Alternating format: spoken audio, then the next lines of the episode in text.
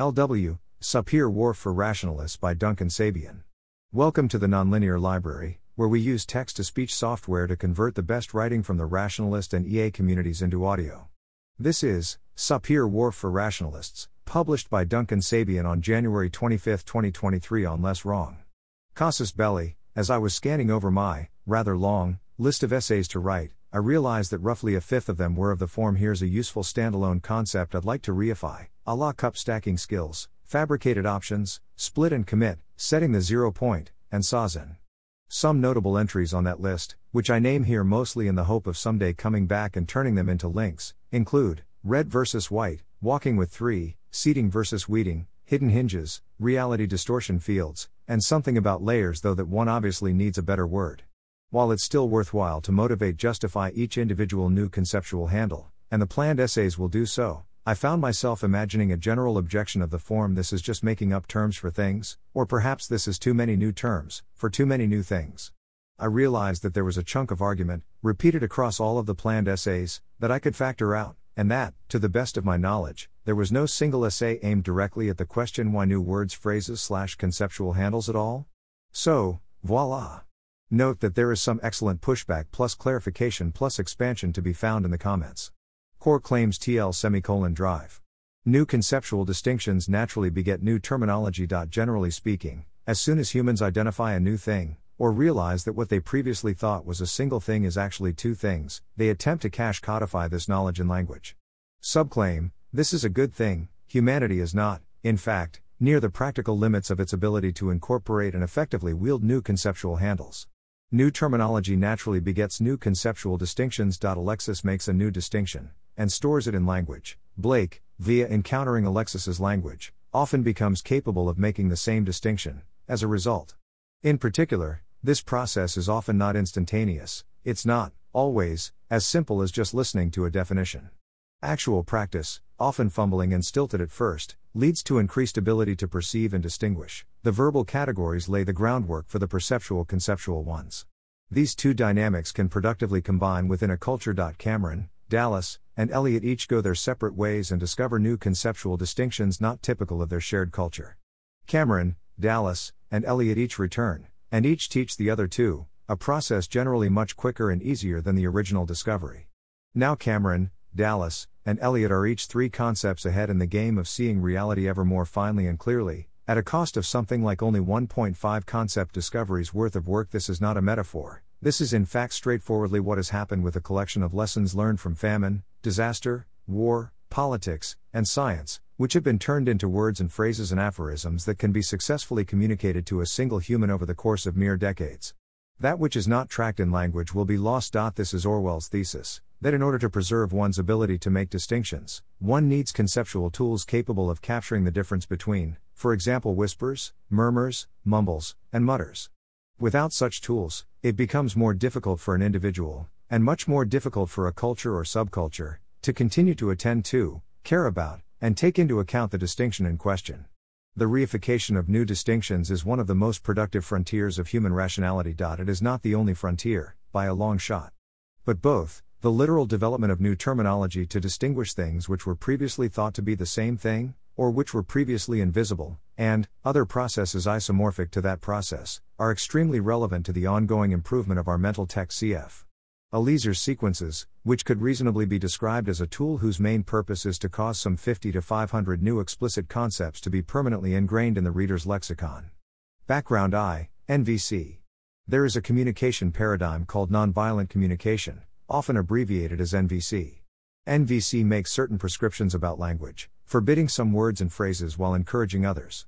If you set out to learn it, much of what you will do in the early stages is likely to feel like fiddling with your speech.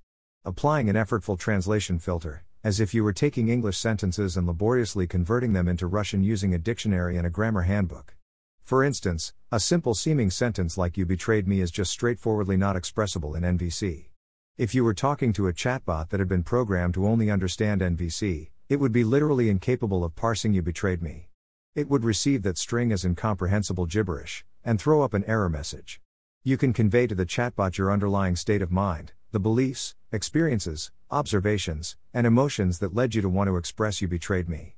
But in order to do that, you'll have to say a lot of other words, in what often feels, to a beginner, like a stupidly obtuse, rigid, ridiculous, ritualistic game of let's pretend we don't understand what words mean. Fine. You betrayed me, but since we're playing this idiotic game where I'm not allowed to say that, what I'll say is that, uh, when I saw you do X, despite the fact that you agreed to, sorry, despite the fact that I recall you agreeing to do Y, then I felt beecher, what? Seriously? Okay, fine, I felt angry and manipul, fine, I felt angry and hurt and used and I did not like it. This is often deeply dissatisfying. There is a thing that is meant by you betrayed me, a certain kind of social and emotional impact that the sentence is trying to have. And the NVC version fails to convey that thing. It fails to convey that thing by design, is deliberately structured so as to make that thing inexpressible, and that exact impact unachievable. Which means that many people abandon it, more or less immediately, because the actual thing they want is that impact, and therefore NVC is not the tool they need. But an interesting thing happens if one practices NVC for long enough, which for me was about four or five total hours, across a couple of weeks. What happens is that one begins to feel unease around sentences like you betrayed me. There begins to be a tiny flinch, a note of something not quite right. It becomes easier to notice, and then harder to ignore, that there's something wrong with that sentence, and sentences like it. Something wrong in truth, not just something not in compliance, something that more normal habits of thought and speech gloss over. To be clear, NVC's recommended replacement sentences aren't flawless, either, which is why I do not often explicitly use NVC. But they are better. They are less false along an axis that is subtle, at first, and hard to put one's finger on, at first, and which the practice of NVC, with all of its clumsy rules and forms, helps bring into focus. And thus, even though I don't actively use NVC, I'm glad I did actively use it, long enough for the update to sink in. I think of NVC as being like a martial arts kata, a series of formalized dance steps that vaguely resemble the movements of combat. Practicing kata does not directly make one better at winning fights or defending oneself, and it might even be net negative if it instills in someone false confidence. Analogously, NVC practitioners thinking that they can't possibly be engaged in violence, as long as they're in compliance with the rules of a system that is non-violent right in the name. But practicing kata does help one to sink into and absorb a new vocabulary of movement that is utterly unlike the movements of walking or typing or driving a car. It helps to reshape one's sense of balance and one's intuitions, to carve new neural pathways and ingrain new reflexes, and those things can indeed be subsequently recruited and reassembled and recombined in ways that help to win fights and defend oneself. NVC is a similar kind of stepping stone? Or incubator, maybe. It isn't the thing, but it can help a certain kind of person find their way to the thing. It, eventually, causes some people to not want to say sentences like you betrayed me. And furthermore, the root of that hesitation is not, in my experience and in the experience of those I've talked to about this, because those sentences are in conflict with NVC, but rather because those sentences actually aren't, quite, true, in a way that NVC helped them learn to recognize and develop distaste for. It's not that people are simply obeying the rules of a system, it's that practicing within the system has genuinely improved their ability to see. Background 2 Nate Soares on Jargon. The following is the lightly edited text of a tweet storm from March 20, 2021.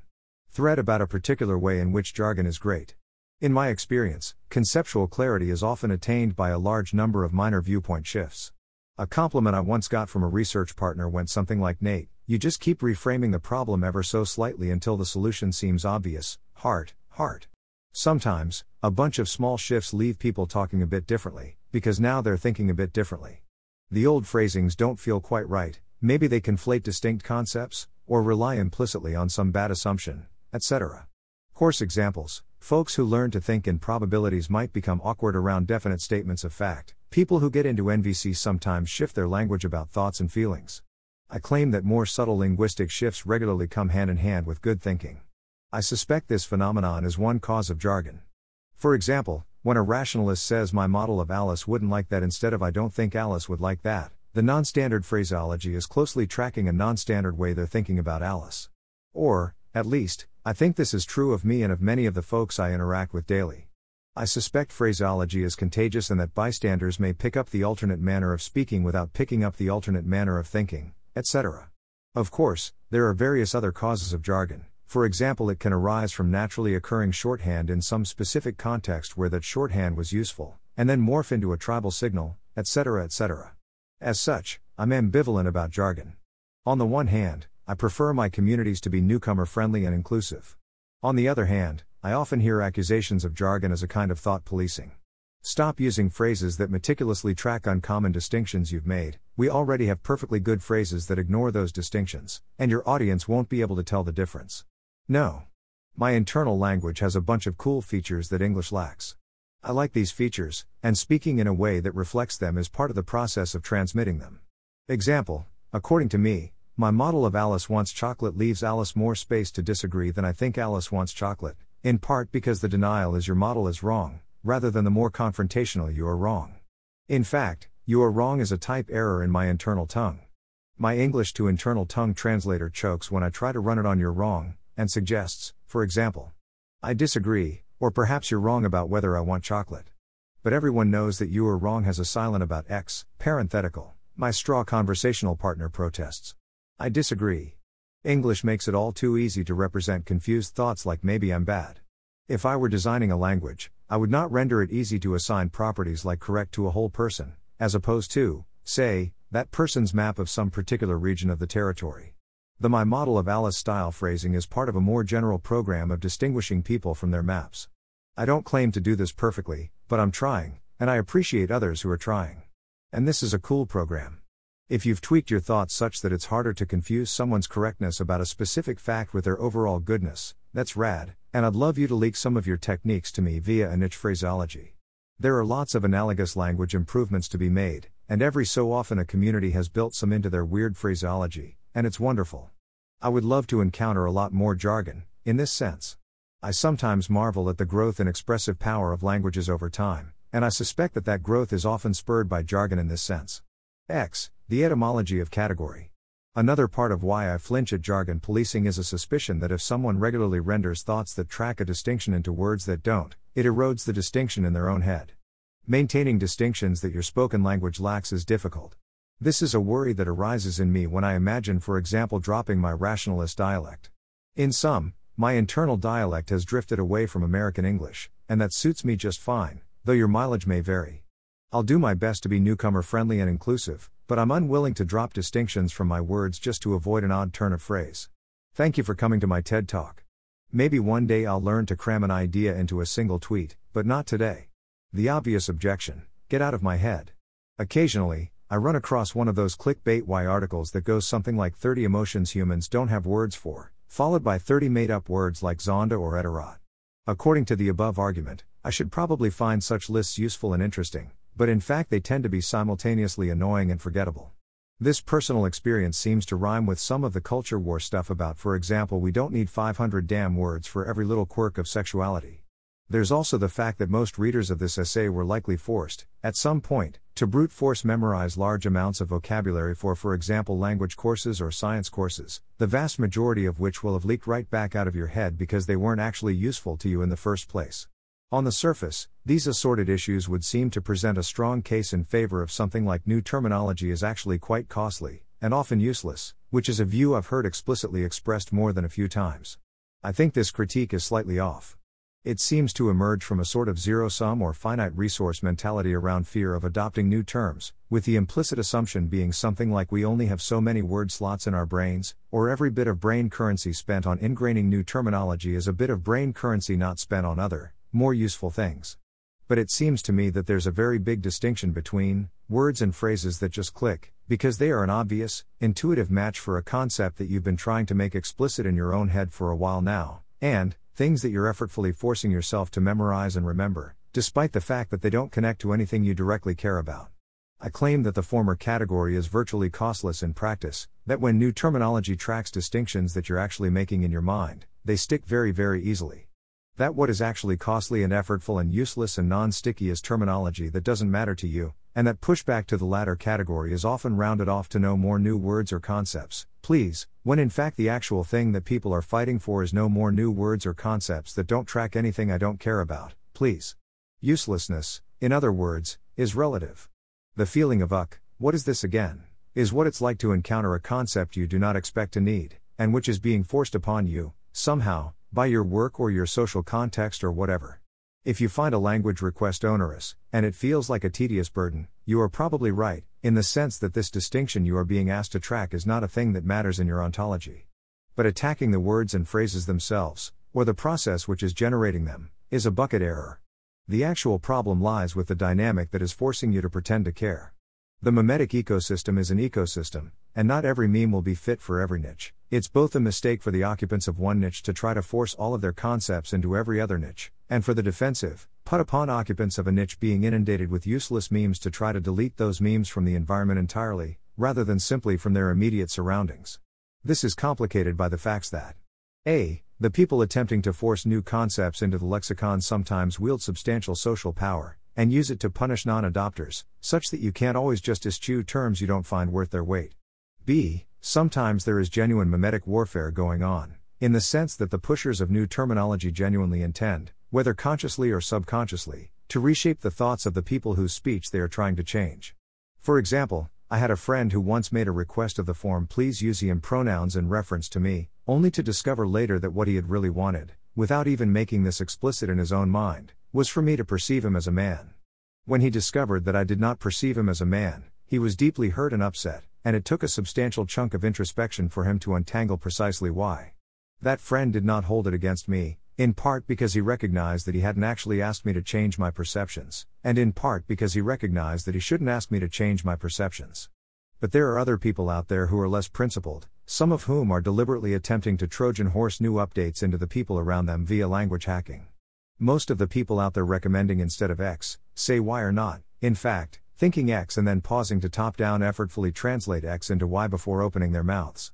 Perhaps they did that at the start of their new language habit, while getting the hang of it but typically what's going on is that the language just straightforwardly reflects the underlying architecture.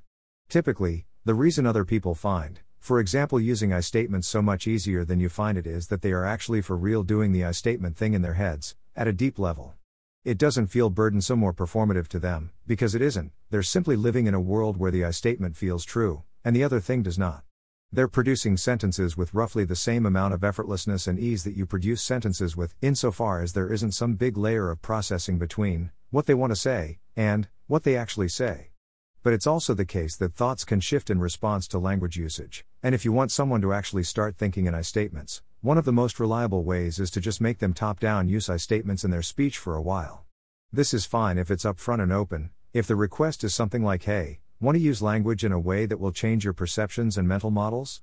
It's less fine when that's an unacknowledged, hoped for side effect of an explicit request specifically shaped so as to appear innocuous and small.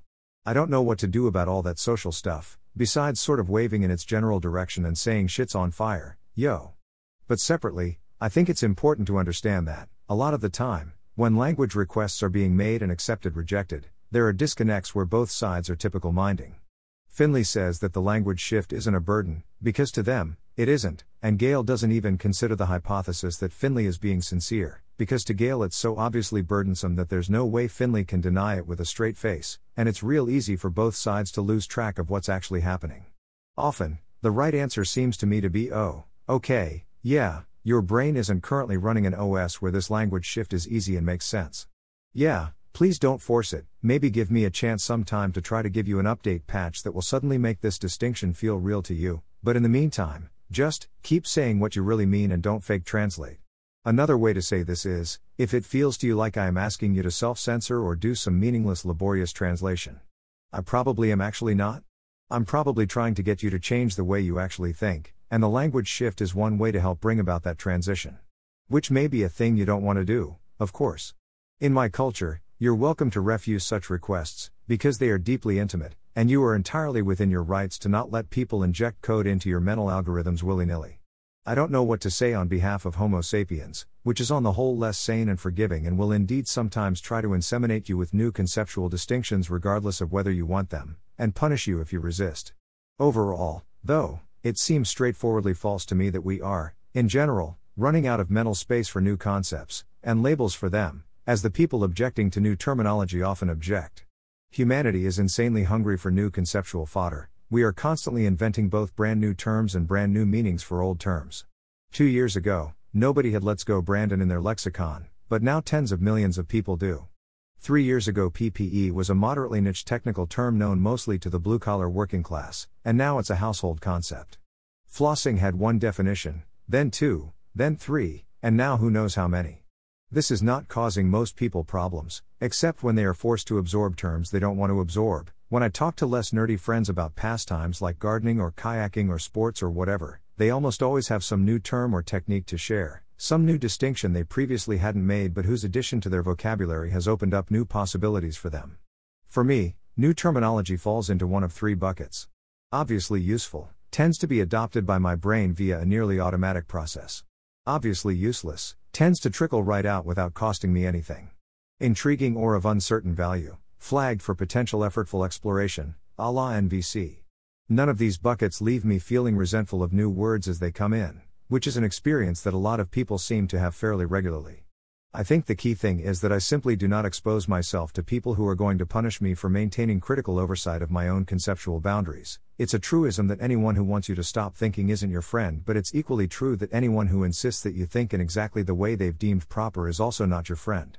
Or at least, they don't see you as a friend, so much as a piece of clay to mold into a shape they find useful to their goals and priorities. Yuck. Sapir-Whorf for rationalists. The Sapir-Whorf hypothesis is a claim derived from the works of Edward Sapir and Benjamin Lee Whorf, who Wikipedia tells me never published anything together and did not think of their assertions as a hypothesis. In short, the SWH states that the structure of a language determines, or at least influences a speaker's perception and categorization of experience. Sapir-Whorf reinterpreted for rationalists would go something like The way we go about expressing and presenting our thoughts influences the shape of those thoughts, and there are changes that we can make to our speech which at first will feel laborious or arbitrary, but which in the long term can cause our minds to fall into a configuration more conducive for clear thinking and clear communication.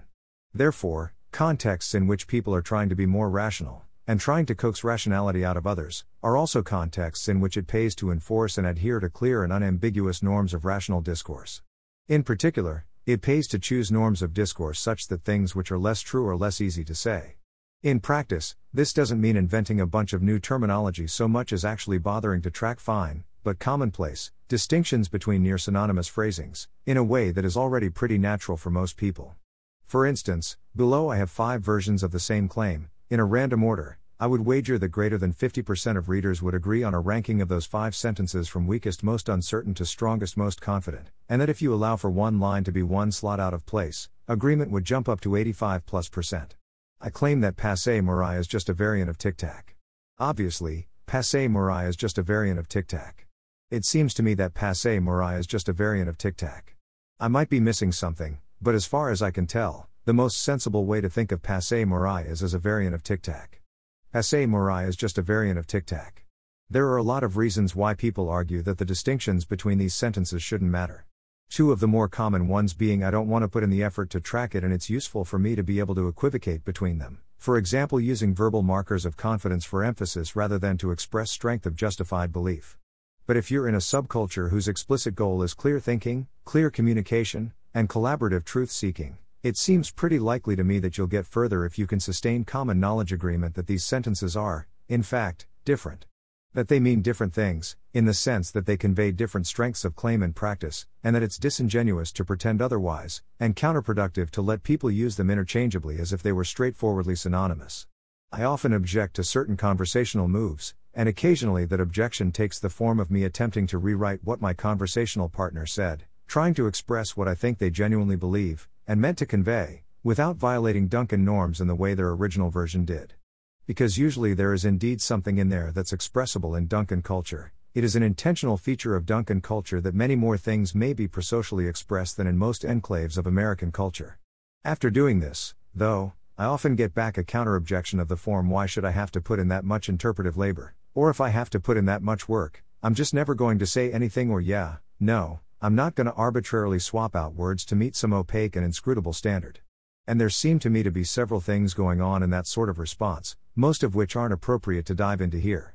But there is one aspect of it that sticks out, which is that it seems to me that such people assume believe that I'm doing something like applying a politeness filter after the fact, or tacking on empty catchphrases to appease the audience, or similar. Which is just not what's happening, ever, at least, not in my head. The differences between Harley is a liar. Harley is lying. It seems like Harley is lying. It seems to me like Harley is lying. I'm having a hard time understanding how Harley could be being honest, here. Are quite real, and quite salient in Duncan culture. Those are not sentences which would ever be mistaken for one another, and the differences between them are not cosmetic, they are crucial. It makes sense to me that someone who does not see the distinction might find it meaningless, and think that it's performative, and might therefore feel some distaste and some resistance at the idea of being asked to pantomime it for purely social reasons. But that person would be mistaken about what's actually being asked of them, at least so long as I'm the one doing the asking. And yes, it's sometimes onerous to craft your speech with care and precision, or to be willing to go back and rephrase a clumsy first draft. But that comes with the territory, i.e., there's a way in which you're either here for the goal of being less wrong, or you're not, and it shouldn't be super controversial to say there's a minimum amount of effort and conformity required for participation, just like it's not controversial to insist that people play by the rules of soccer if they want to be on a soccer team. Some people get this stuff wrong because they haven't learned the rules yet, and I think those people deserve guidance and help, some of which is available in the post basics of rationalist discourse. And some people get it wrong because they're not perfect, and they need more practice or they had a bad day. But others seem to me to get it wrong because they are actively hostile to the concept of putting in more work to accomplish the very goal we're here to accomplish, and I'm much less sympathetic to those people. It's one thing to reject pronoun requests out in the middle of a crowded supermarket, it's another thing to register a username on a transgender forum and then grumble about how hard it is to track everyone's preferred pronouns. A restatement of the thesis from a different direction. As we convert our nonverbal observations, impressions, and reactions into verbal, explicit thoughts, and as we convert our verbal, explicit thoughts into external speech, we each follow the norms and habits typical of our own unique cultures.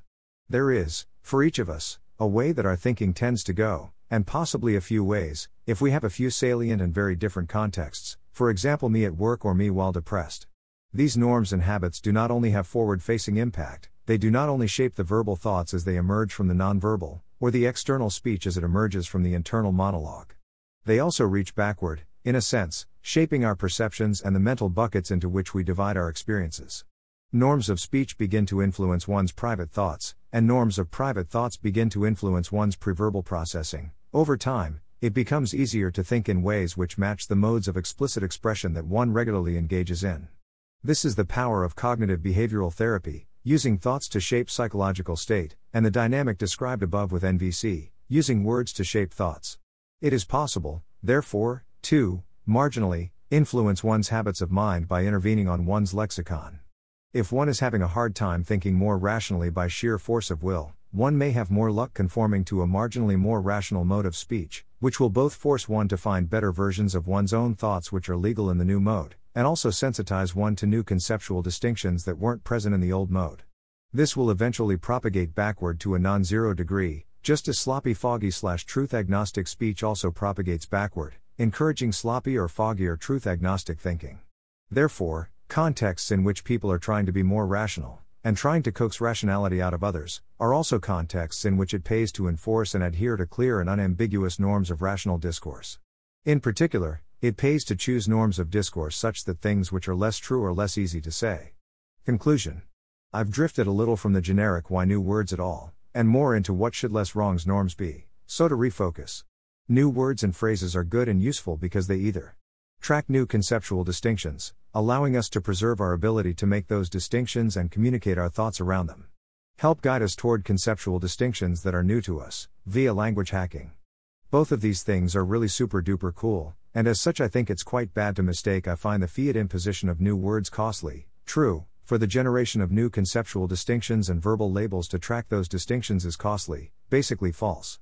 A healthy culture should indeed not force people to use language they find meaningless or useless, and our culture is doing somewhat poorly on this axis. This often gets rounded off to political correctness, but it crops up in more places than just that. But a healthy culture should also do far less than our culture does in the way of offering blanket discouragement of the generation, dissemination, and adoption of new terminology. The problem is one of trying to have a single non branching norm that is least bad for everybody, rather than just building the largest possible pile of conceptual handles and letting memetic evolution take its course unhindered by frowning shoals. Or, to put it more bluntly, the words in the dictionary that you don't care about are not the problem. The problem is the people forcing you to memorize the ones you have no use for. The end. My own vocabulary is absolutely waxing, year by year and sometimes even week by week, I set a 5 minute timer to jot down new conceptual handles I've added to my lexicon in the past 10 years and ran out of time long before I would have run out of words. Moloch Mirror Sword dropped in Coference's Trigger Murphy Jitsu ifs, internal family systems, IDC, internal double crux, ITT, ideological Turing test TDT, timeless decision theory CEV, coherent extrapolated volition shoulder advisor corrigibility spexishness Bayesian update felt sense doom. As in Doom Circle Secretary Problem Convergent Goal Representativeness Fundamental Attribution Error Bucket Error Broccoli Error Cartesian Agency Embedded Agency Existential Risk Tail Risk Black Swan Right Tail Distribution 80 20 Area Under the Curve Commensurability Shoulder Scissor Statements Play to Your Outs Lenticular Design Timmy, Johnny, Spike, Melvin, Vorthos Newcomb's Box Problem Stag Hunt Schelling Point Chesterton's Fence Goodhart Kegan Levels Subject Object Shift Hamming Problem Ketosis Paleo Diet Ball Heel Ball Gymnophobia Satisficing, diachronic, episodic. Each of these is something I could easily give a talk or write a short essay on. Each of these is something that I frequently use or reference in my own month to month life, if not day to day. And I didn't even make it to the part of the brainstorm where I was vaguely anticipating talking about all sorts of memes and pop culture references, of which I have certainly added hundreds and very likely thousands, in the past 10 years. My knee jerk uncharitable reaction to this sort of sentiment, which I include for the sake of candor even though it fails on several axes that are pretty important for cooperative discourse, goes something like You are aware that Eliezer wrote an essay every day for over a year, right? I mean, I get that most people can't and shouldn't try to hold themselves to that standard, but it seems like that shining standard should inspire some unusual effort in response. Like, if you're not going to specifically spend spoons on precision and clarity here, if you're just going to put forth the same amount of effort you put forth everywhere else, then, don't be here? It feels like you just walked into a martial arts dojo and said, hey, doing all those kicks is too much work. If it's really actually the case that saying true and accurate things is too hard, and therefore your actual options are spout gunk or say nothing, I have a genuine preference for the latter, and a genuine preference about where the norms settle. Thanks for listening. To help us out with the Nonlinear Library or to learn more, please visit nonlinear.org.